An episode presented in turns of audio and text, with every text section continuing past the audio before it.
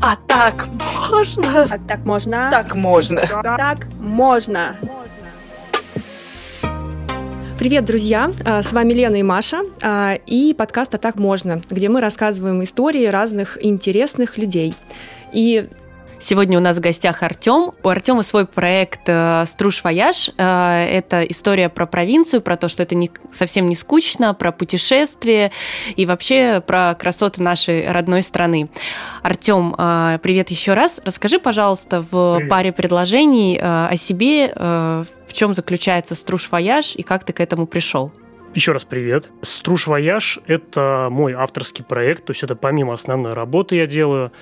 И это, в общем, изначально я тоже сам из небольшого города, и я хотел все, ну, всю свою жизнь, путешествия по разным местам, я хотел показать что и в моем небольшом городе тоже есть что-то интересное. Ты из Твери, насколько я понимаю, да? Я даже из Тверской области, из города, где 5000 человек всего. И э, все время путешествуя, я хотел как раз э, как-то вот этот вот э, опыт, который я нарабатываю, применить и для своего родного города, и показать, что у него тоже есть большой туристический потенциал, но постепенно это все перерастало, перерастало, перерастало, и рано или поздно это стало как бы таким общим а, неким проектом, в рамках которого я хочу показать, что в целом провинция вдали от больших городов, она интересна, и к ней нужно привлекать внимание, к ней нужно э, обращаться постоянно. То есть правильно я понимаю, что сначала все началось именно с поездок в твой родной город?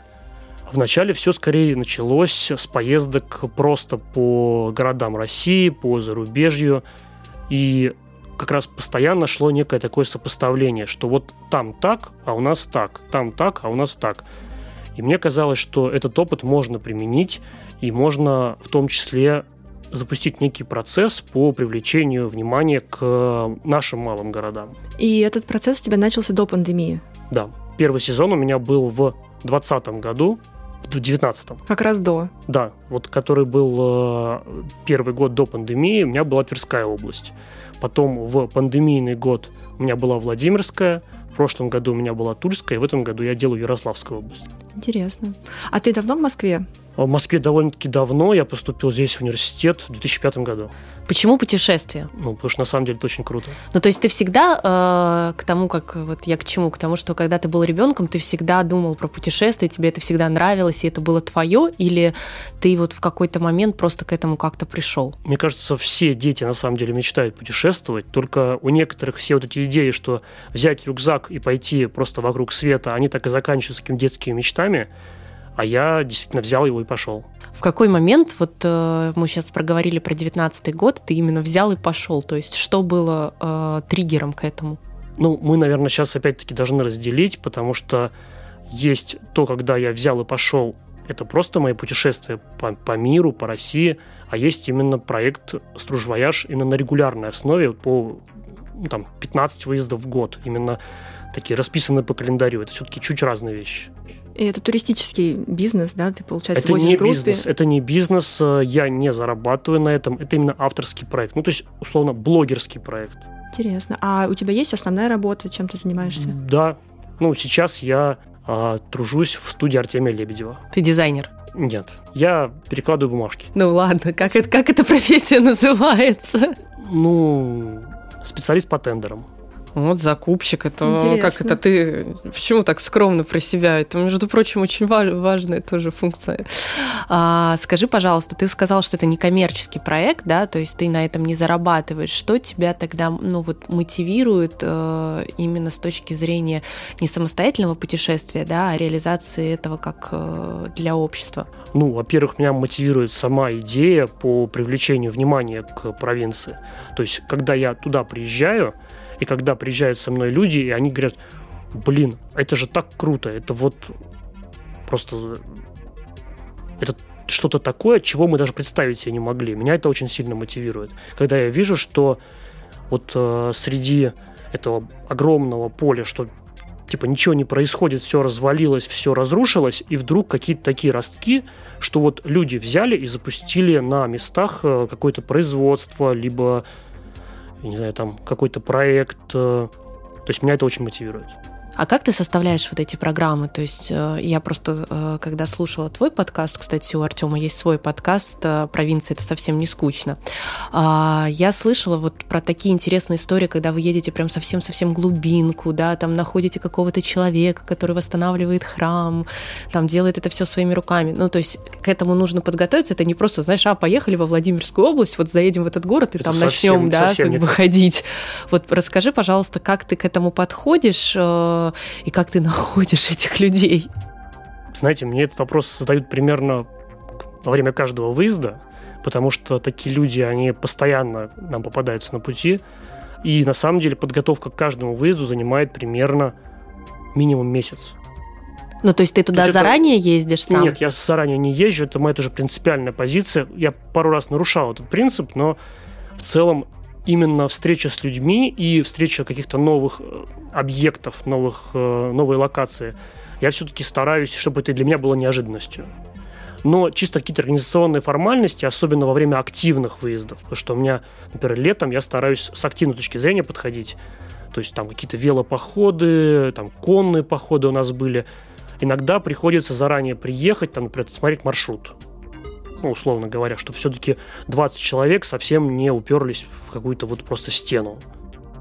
Слушай, ну звучит очень интересно. Я бы сама поехала. Расскажи, кто твоя целевая аудитория, кого ты обычно с собой берешь?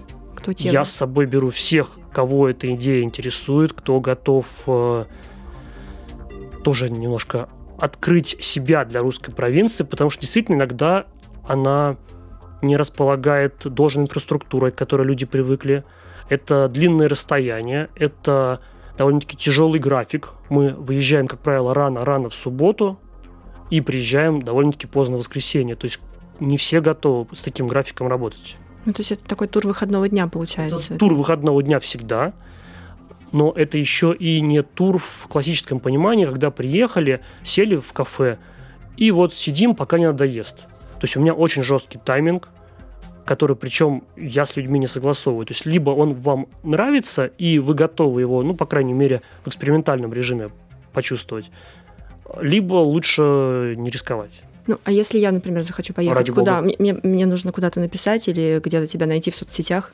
У меня есть, э, ну, во-первых, Инстаграм, как один из основных механизмов, и есть э, Телеграм-канал. То есть, где есть расписание уже до конца этого года. Да, естественно, оно, наверное, может где-то пойти не по плану, но в целом у меня есть понимание, что и когда я хочу реализовать в этом году. Интересно, спасибо.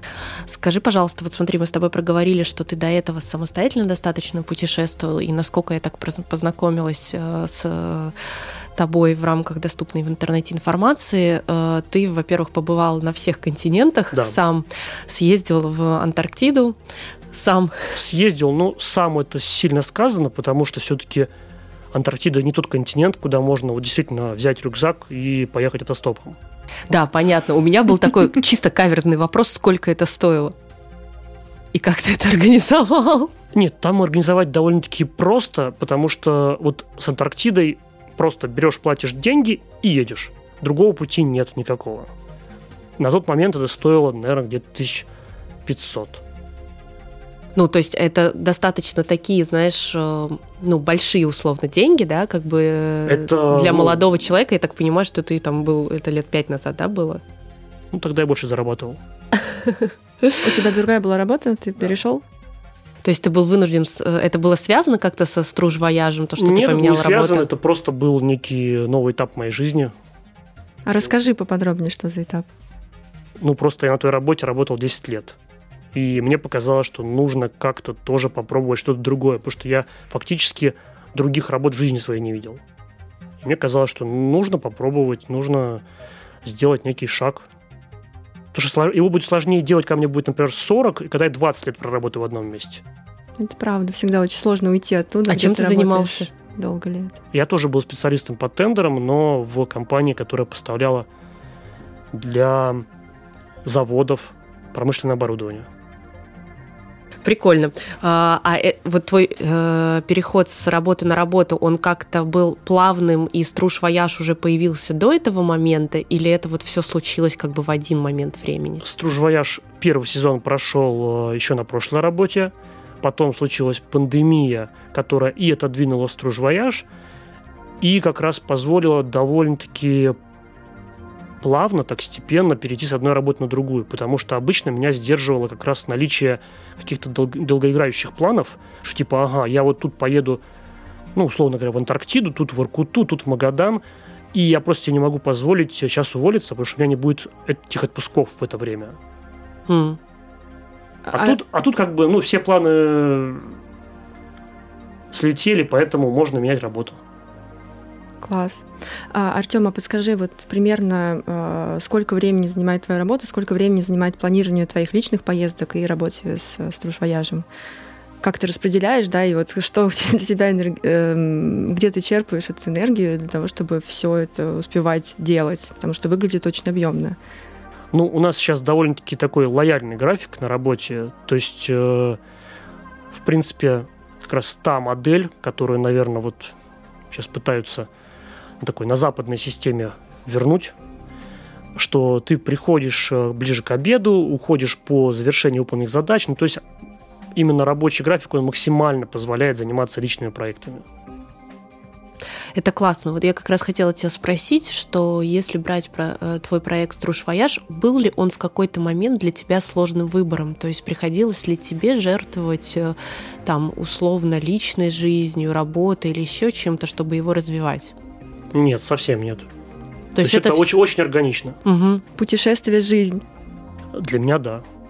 А как ты вот понял, что именно работа с людьми это твое? То есть, ну, как бы путешествовать самостоятельно это одна история, да? Ты там сам себе хозяин, тебе как бы классно, комфортно, ты там захотел повернул направо, захотел повернул налево. Работа с э, людьми, они же, я так понимаю, у тебя там не ну, как бы меняющаяся достаточно аудитория, они все разные, и вы едете в такие достаточно далекие, отдаленные глубинки провинции, да, и, ну, психологически люди разные, да, вот как, как работать, э, как ты преодолеваешь некий стресс в этих ситуациях? И стресс ли это для тебя? Честно, да, я интроверт, безусловный. И я до сих пор удивлен, что это вдруг кому-то стало интересно. Потому что изначально я с этим проектом я ходил еще в Министерство по туризму даже Тверской области. То есть только вот когда у меня появилась первая идея, там первая какая-то презентация в PowerPoint, я пошел туда, мне говорили, а кто будет вот та целевая аудитория? Я говорю, ну, это вот изначально там вот те два друга, потом вот те два друга, потом, наверное, мало ли, может быть, какой-то пятый найдется вдруг. И для меня это было сюрпризом, что вот человек съездил, говорит, а у меня еще вот тот-то хочет, а еще вот тот-то хочет. И то, что вдруг у меня только уникальных людей больше ста съездило, которых я просто знать не знал. То есть для меня это сюрприз каждый раз. И сейчас, например, я объявляю какой-то там набор, типа вот меня там 15 мест, а у меня заканчивается, ну, примерно за час. А после этого Министерство культуры к тебе не возвращалось и разные спонсоры? Нет, ты знаешь, э, на самом деле им по-прежнему это неинтересно. Я причем к почти каждому, ну там, министерству, комитет, как это везде называется, приходил, то есть и в Тулу, и в Ярославль, и во Владимир. Даже если какие-то вот нет прям, ну, моментального блока, то никакого конкретного сотрудничества не получается. Интереса нету, да? Им все-таки всегда кажется, что ты должен прийти уже с готовой программой, даже не прийти, им больше нравится самим приходить. То есть, когда ты все развиваешь, вот у меня проект, вот у меня там типа 20 тысяч э, прослушиваний, просмотров, гостей, и они такие, а можно мы вот теперь тебя возьмем под крыло? А вот такое, что типа взять человека и просто на основе его энтузиазма что-то начать работать, почему-то это неинтересно. А вот в связи с тем, что, э, видимо, тебе отказывали министерства, разные общества и так далее, э, ты все равно начал, и началась пандемия. Вообще, какие эмоции испытывал? Было ли страшно или наоборот очень хотелось, и да как пойдет? Вот что ты можешь этим поделиться? Ну, во-первых, пандемия все-таки начала через год. И это уже было 15 выездов реализовано. Я уже примерно понимал, ну, в какое-то время я уже понимал, что я делаю. И когда я приходил во, уже во Владимирскую область, я уже мог показать презентацию, что посмотрите, мы вот то-то, то-то сделали. Ну, то есть это не было какого-то такого чувства отвержения, и вообще никто, никому я не нужен, и никто, никому не нужен мой проект. Это, наверное, было тяжело воспринять, когда вот перед самым первым проектом я уже думал, что я в него поеду, вот перед, перед первым выездом. Это куда? Самый первый был Тверская область, э, и первый выезд был посвящен местам боевой славы. Это Ржев, Белый и Зубцов. Я уже думал, что я поеду такой, типа, у меня будет там логотип на машине, типа, то есть, вот как, как я себе это представлял, что я там присылаю материалы туда, мне их публикуют на сайте министерства, ну, как-то так.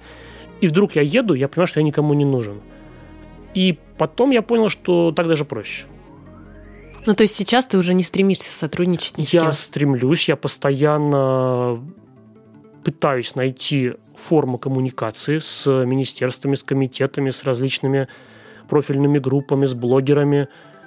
Но если вдруг я получаю отказ, это не, не какая-то не конец истории. Правильно я понимаю, что а, основная как бы помощь, которую тебе, ну вот потребность, которая у тебя есть, это, наверное, а, поддержка с точки зрения информационного поля, да, то есть э, э, там то, что есть такие путешествия, и давайте присоединяйтесь, плюс еще как бы может быть какая-то организационная история с точки зрения там уникальных локаций. Я Или вот на что ты, ну как бы я к открыт чему? к любой форме сотрудничества. То есть мне, во-первых, интересна и информационная поддержка, мне интересна какая-то и медийная поддержка. Если кто-то подскажет какие-то новые точки, новые локации, это тоже интересно. И плюс еще нужно понимать, что есть объекты, которые, с которыми проще договариваться, когда ты узнаваем. Мгм. Ну, то есть, например, какие-то, ну, скажем так, люди, которые в данном месте являются, ну, там, представители власти или какие-то важные, там, я не знаю, ну, условно говоря, там, директор местного... Музея. Музея. Ну, с музеями я нормально общаюсь, но, например, представители местной промышленности какой-нибудь. Мне тоже интересно попасть на этот завод, но как только я им пишу, что вот я такой вот там типа хрен с горы, они говорят, ну и едь дальше.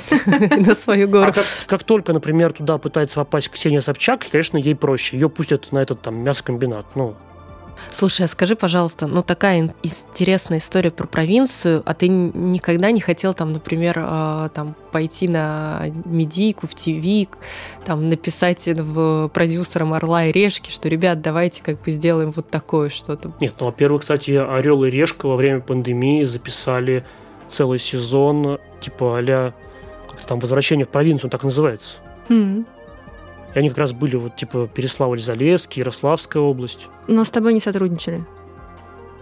Но мне кажется, что э, у тебя есть вот это еще уникальное направление активного отдыха, да, то есть ты не просто людей там привозишь и показываешь, вот смотрите, вот музей, он посвящен тому-то, вот э, смотрите, там вот этот дом был построен в таком году, то есть ты еще как бы вовлекаешь, то есть это можно такой сказать иммерсивный спектакль путешествия по провинции. Мне кажется, главным достижением и главной вот такой фишкой того, что я делаю, это то, что я беру Ярославскую область, не просто те вещи, где уже все развито, а я беру всю область и посещаю все-все-все районы. И то есть очень многие, даже, например, там комитет по туризму там, какой-то области, он говорит, вот тут нечего делать. Я говорю, не, ребят, стоп, я так не играю. Потому что мне, когда я планировал, э, там, например, Тверскую область, мне говорили, вот зачем ты эти районы берешь, вообще выкинь их из своей программы, они неинтересные. Говорю, нет, я должен посетить все районы. И как раз вот эта попытка найти интересное даже в Мало каких-то малоинтересных или со стороны пустых местах, вот это вот как раз и есть та фишка, которую я пытаюсь внести. Мне кажется, что это очень классно. То есть, ну, как бы это как раз про то, про что наш тоже подкаст, да, что мы хотим найти даже в таких простых историях э, людей, да, которые там условно не медийные личности, вот им именно уникальность, да, их э, развитие. Ну и я на самом деле очень вдохновилась твоей историей, уже там, не знаю, Не, я вообще недолго почему ничего, ничего не общаемся. рассказывал, Да. я пока просто это Но в воду лью. Ты знаешь, я вот то, что слышу, э, позвольте немножко поинтерпретирую, э, я то, что слышу, это такая какая-то неимоверная вера и сила воли в то, что ты делаешь, и какое-то прям безумное, а, ну, какое-то рациональное немного вдохновение, но оно вдохновляет меня очень эмоционально, потому что я, например, очень эмоциональный человек. И мне прям захотелось даже поехать посмотреть самой, я надеюсь, что слушателям тоже может захотеться. И а, такой какой-то уникальный опыт. И плюс э, интересно, что это некая некоммерческая организация, плюс ты сам в это вкладываешь огромные силы свои лично. Я считаю, что это прям очень такой как минимум интересный кейс, э, как максимум, может быть, ты нам еще расскажешь э, поподробнее ну, по поводу коммерции, опять-таки, меня очень часто спрашивают, типа, а не хочешь ли ты это дело перевести на коммерческие какие-то рельсы? У меня тоже был такой вопрос. Я говорю, на самом деле, вот просто собрать 10 человек и снять, взять с них, например, по 1000 рублей больше, это вообще неинтересная история. Ну, то есть, что я заработаю? Еще, еще 10 тысяч рублей, ну, как бы э, это не решит именно сути проекта. Зато это очень сильно его сразу опошлит. А вот мне, наверное, может быть интересно именно как раз медийная история. То есть, э, когда ты имеешь настолько уже большой опыт э, развития каких-то территорий, когда к тебе прислушиваются как раз ну, те самые комитеты. Возможно, что, например, условно, завтра встает э, вопрос, что нужно в Ярославской области или там в Тверской моей области создать новых 100 маршрутов. И они такие, блин, а где мы их возьмем? У нас вот были буквально там типа озеро Селигер и еще пять. И вот есть э, Струж Вояж, который уже 15 маршрутов создал просто из ничего, только когда он там изначально был. И человек садится и делает 100 маршрутов, потому что, просто потому, что он понимает уже, как э, эти механизмы работают. Но то, что я слышу, тебе именно интересно новое создавать, потому что ты говорил, что не, стараешься не повторять маршруты, и в том числе вот сейчас... Ну, я стараюсь их не повторять, потому что у меня вот уже сейчас расписано, типа, именно там 15, например, выездов э, в этом сезоне. И это все разные места, разные районы. Единственное повторение – это когда я приезжаю в какое-то место, и мне говорят, ну, вы вот как так маршрут странно составили, а как же вот вот то-то, вот то-то, а вот за поворотом у нас вообще прям райские сады. Я говорю, не, ребят, вот сейчас у меня не получится, потому что у меня уже график. Но я обязательно к вам вернусь. И иногда бывает, я возвращаюсь. То есть в некоторых местах я был дважды в разные сезоны. Понятно. А скажи, пожалуйста, вот э, для реализации струш вояжа тебе кто-то помогал, кто тебя поддерживал в целом? Или это чисто такая самомотивация? Ну, во-первых, меня поддерживают все те люди, которые ко мне присоединяются и говорят, что, блин, это, это все важно, это все круто. Меня, меня очень сильно мотивирует, особенно сейчас. Друзья, наверное, тоже, да, ну, которые вот с тобой те, ездят. Те, которые ездят, да. Угу. А родители как относятся к твоему роду занятий? Хобби? Ну, в целом позитивно. То есть я как раз не ожидал, что будет такой позитивный отклик. И, например, у меня отец со мной несколько раз ездил. А почему не ожидал? Я думал, это все будет воспринято как типа какое-то ребячество. Mm. Классно. А если говорить вот вообще про аудиторию, которая с тобой ездит, а, она в целом какая-то а, разношерстная с точки зрения возрастов или плюс-минус вот ты можешь ее как-то описать? Не, ну плюс-минус вот наши сверстники все равно. Угу. Ну, то есть э, там это люди условно от 25 до 40. Ну, сейчас уже да. А сверстники ли, да? Да, да, да. Ну, слушай, как бы мы все... Ну, это пары какие-то или все-таки ребята одиночки? Абсолютно по всякому. По-разному, да? Абсолютно по-разному. То есть, э, главное, тут вот э, нечего абсолютно бояться. То есть в этом плане каждый как мне кажется, и как люди говорят, чувствуют себя довольно-таки комфортно в любом статусе, как бы он ни поехал. А как думаешь, что вот их привлекает? То, что это некоммерческие проекты, есть идея, то, что это ты лично или какие-то другие есть? Мне кажется, изначально все равно это просто некая возможность э, к путешествию, при этом особо не заморачиваясь над, э, ну, над, над маршрутом, да, ну, то есть интересно. А потом уже дальше это просто сарафанное радио, что, ага, я съездил, там было интересно, а почему бы мне в следующий раз не присоединиться? А, Артем, а скажи, пожалуйста, вот с точки зрения некоммерческого, мы же все-таки говорим, это не бесплатно, да, это история, когда люди просто свои затраты сами покрывают, да, да, да там то, что. Ну, то есть я за всех не плачу, да. Угу. И второй момент – это история э, того, были ли у тебя неудачи, вот тогда, когда ты там условно запланировал маршрут, да, вы поехали по нему, и такое у тебя настало разочарование, если были, что ты в этом случае делал? Ну, разочарование какого рода? Что маршрут не получился или что он был неинтересным? Ну, смотри, разного рода. Например, что маршрут не получился, был неинтересным, либо люди начали ныть, все испортили, были не так, ну, это все получилось не так, как ты планировал. Ну, на самом деле, какие-то разочарования, они всегда могут быть, но в целом, по крайней мере, по последним выездам, последние, я имею в виду уже, ну, это сезоны прям последние. То есть все основные ошибки, они были где-то там, типа, вот какой-нибудь третий выезд, там, четвертый, пятый, все-таки потом приходят некие уже принципы формирования группы, принципы, как ты людям доносишь информацию. Что вначале я хотел, чтобы максимально все было сюрпризом для всех. То есть, что типа я вам вообще ничего не говорю, вы едете непонятно куда. И тут были некоторые такие неожиданности неприятные. Все-таки сейчас я стараюсь людям объяснить, особенно если это какие-то нюансы, ну, что, например, там, ребят, мы будем ночевать, вот тут тут, вот вам ссылка прям. То есть, что типа, например, туалет на улице, ну, условно говоря, вдруг, что вот просто, ну, в данном месте нет других населенных пунктов, поэтому мы вынуждены к такому варианту обратиться. Если вас этот э, сценарий не устраивает изначально, ну, просто не в этот раз. Ну да, такое управление ожиданиями. Да, да. Я все-таки понял, что да, действительно, не надо людям пытаться навязать какую-то свою идею заочно. А детей ты берешь с собой? Нет.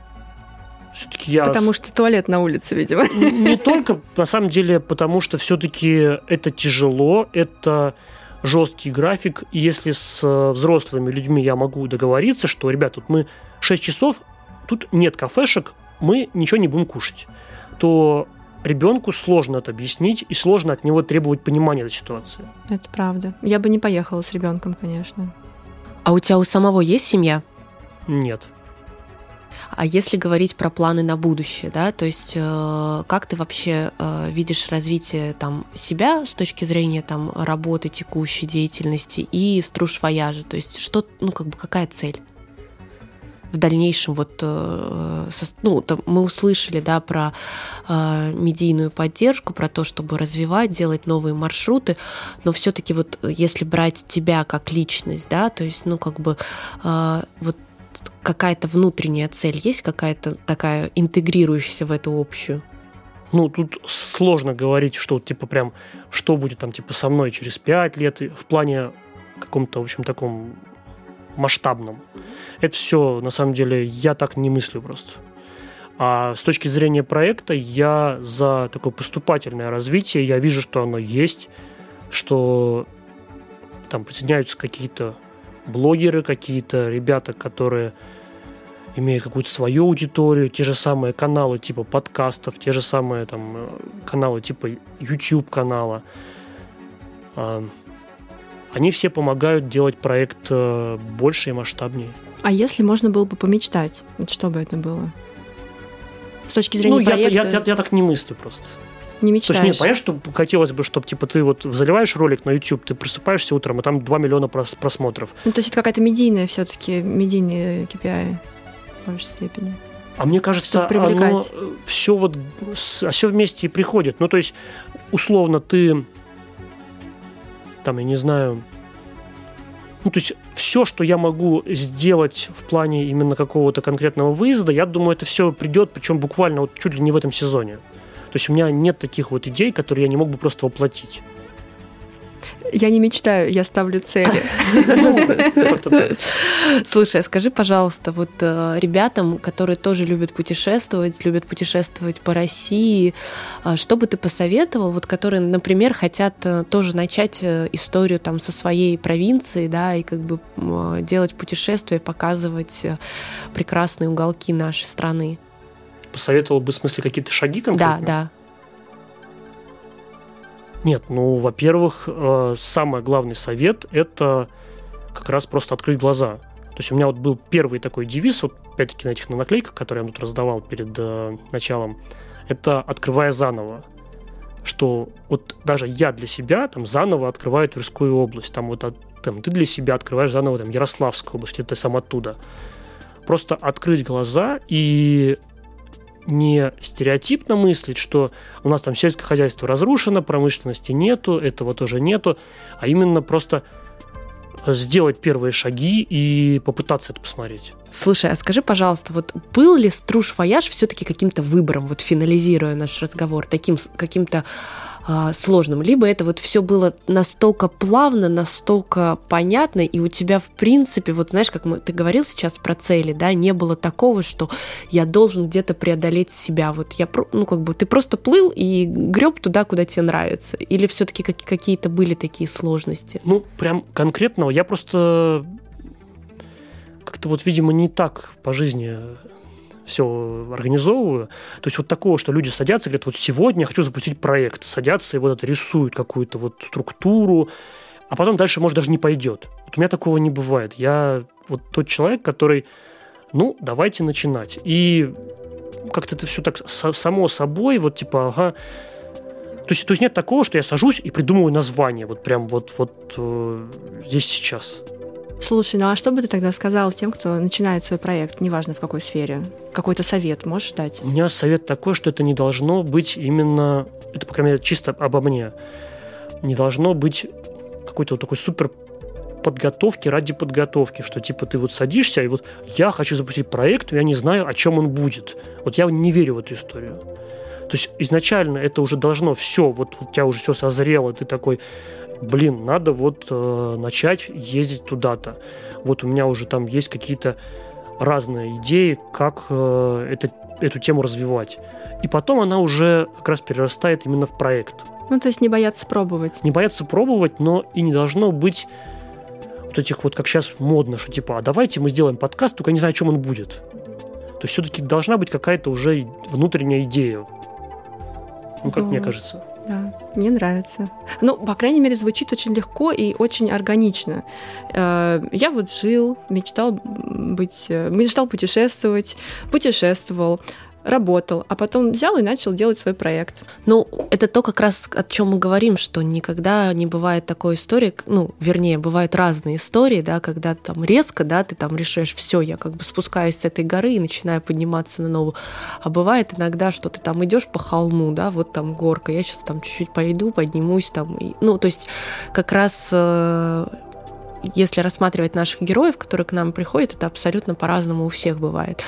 А, Артем, скажи, пожалуйста, ты можешь нам рассказать какую-нибудь вот самую такую крейзи историю, сумасшедшую, да, про свои путешествия, с которой ты столкнулся, и морально это было там тяжело для тебя, для людей, которых ты там э, вел за собой, да, но вот вы это вместе пережили, и потом такая была эйфория какая-то.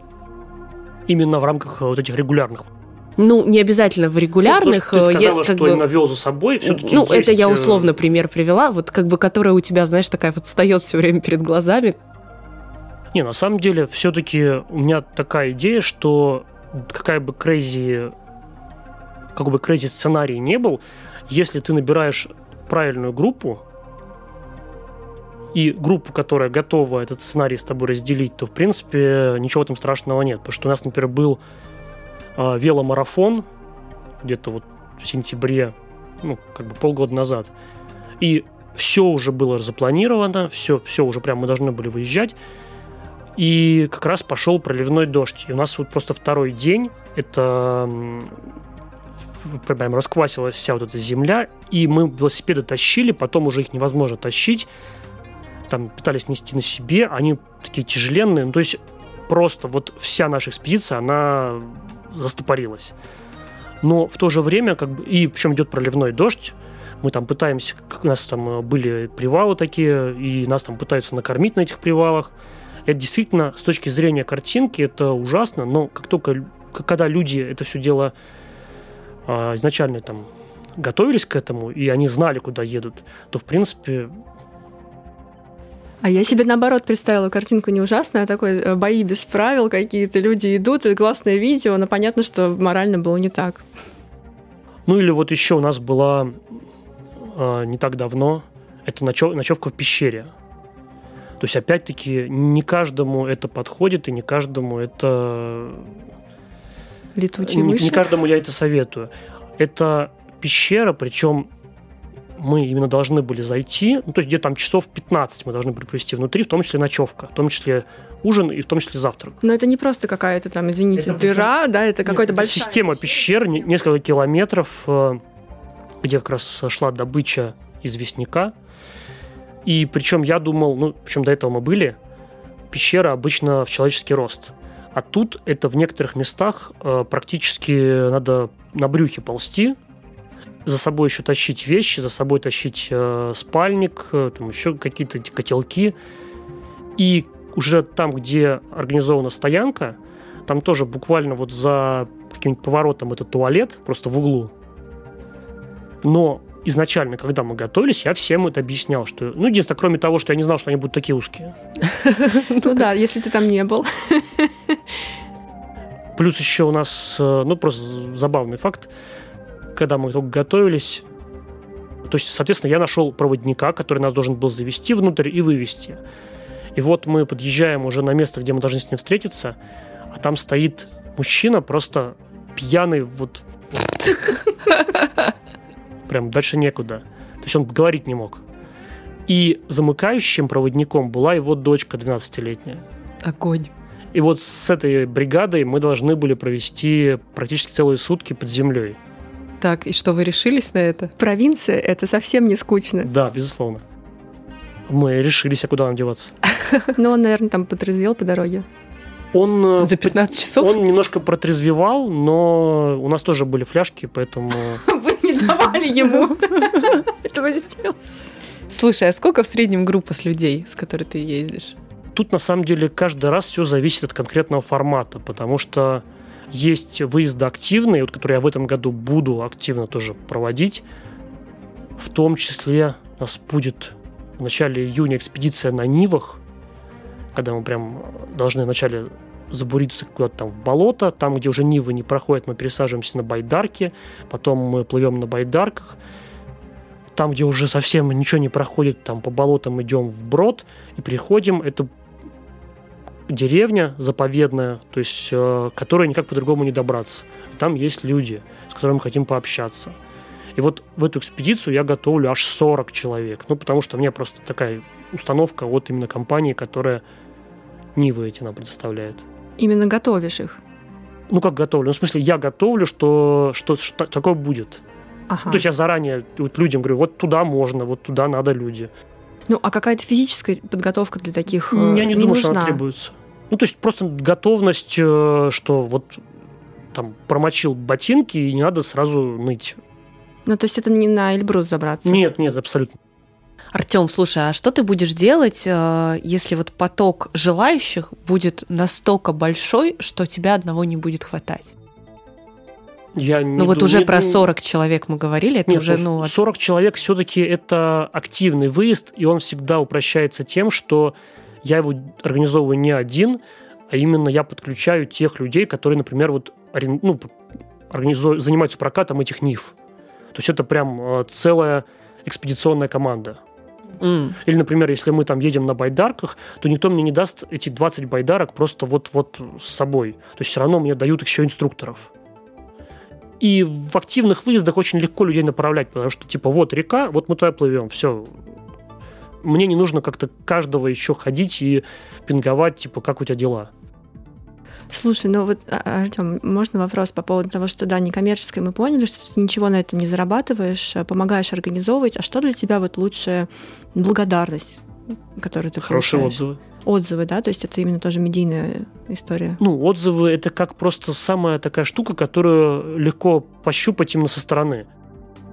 То есть просто, ну, ты видишь, что вот там твоя, например, знакомая написала, ага, думаешь, ну, типа, я ей доверяю, поэтому почему бы нет?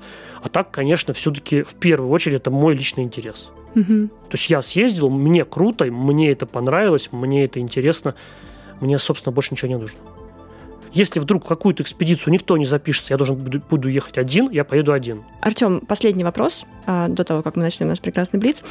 Все-таки попробуй просуммировать для себя. Вот я сейчас сижу с этим вопросом. У тебя достаточно много времени приходит, э, приходится на работу, много времени на организацию и э, сами путешествия.